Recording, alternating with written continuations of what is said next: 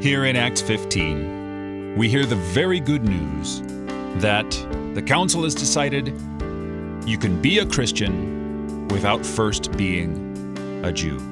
You don't have to convert to something in order to be converted to something else. You don't have to be circumcised in order to be a Christian. Now, the things that they say it is good for you to avoid, it's good for people to avoid. Abstain from what has been sacrificed to idols, from blood, from what has been strangled, and from sexual immorality.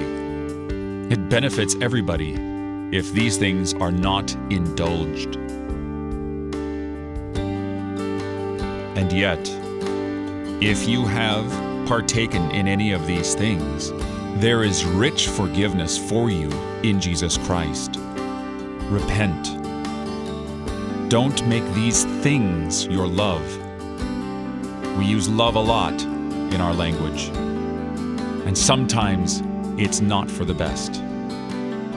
Rather, be moved to true love through the forgiveness of Jesus Christ that He freely, freely offers to all. Those who have eaten bloody sacrifices to idols, those who have indulged in sexual immorality, forgiveness is yours in Jesus. Believe it. You're listening to Oratio, part of your morning drive for the soul here on Worldwide KFUO. Christ for you, anytime, anywhere.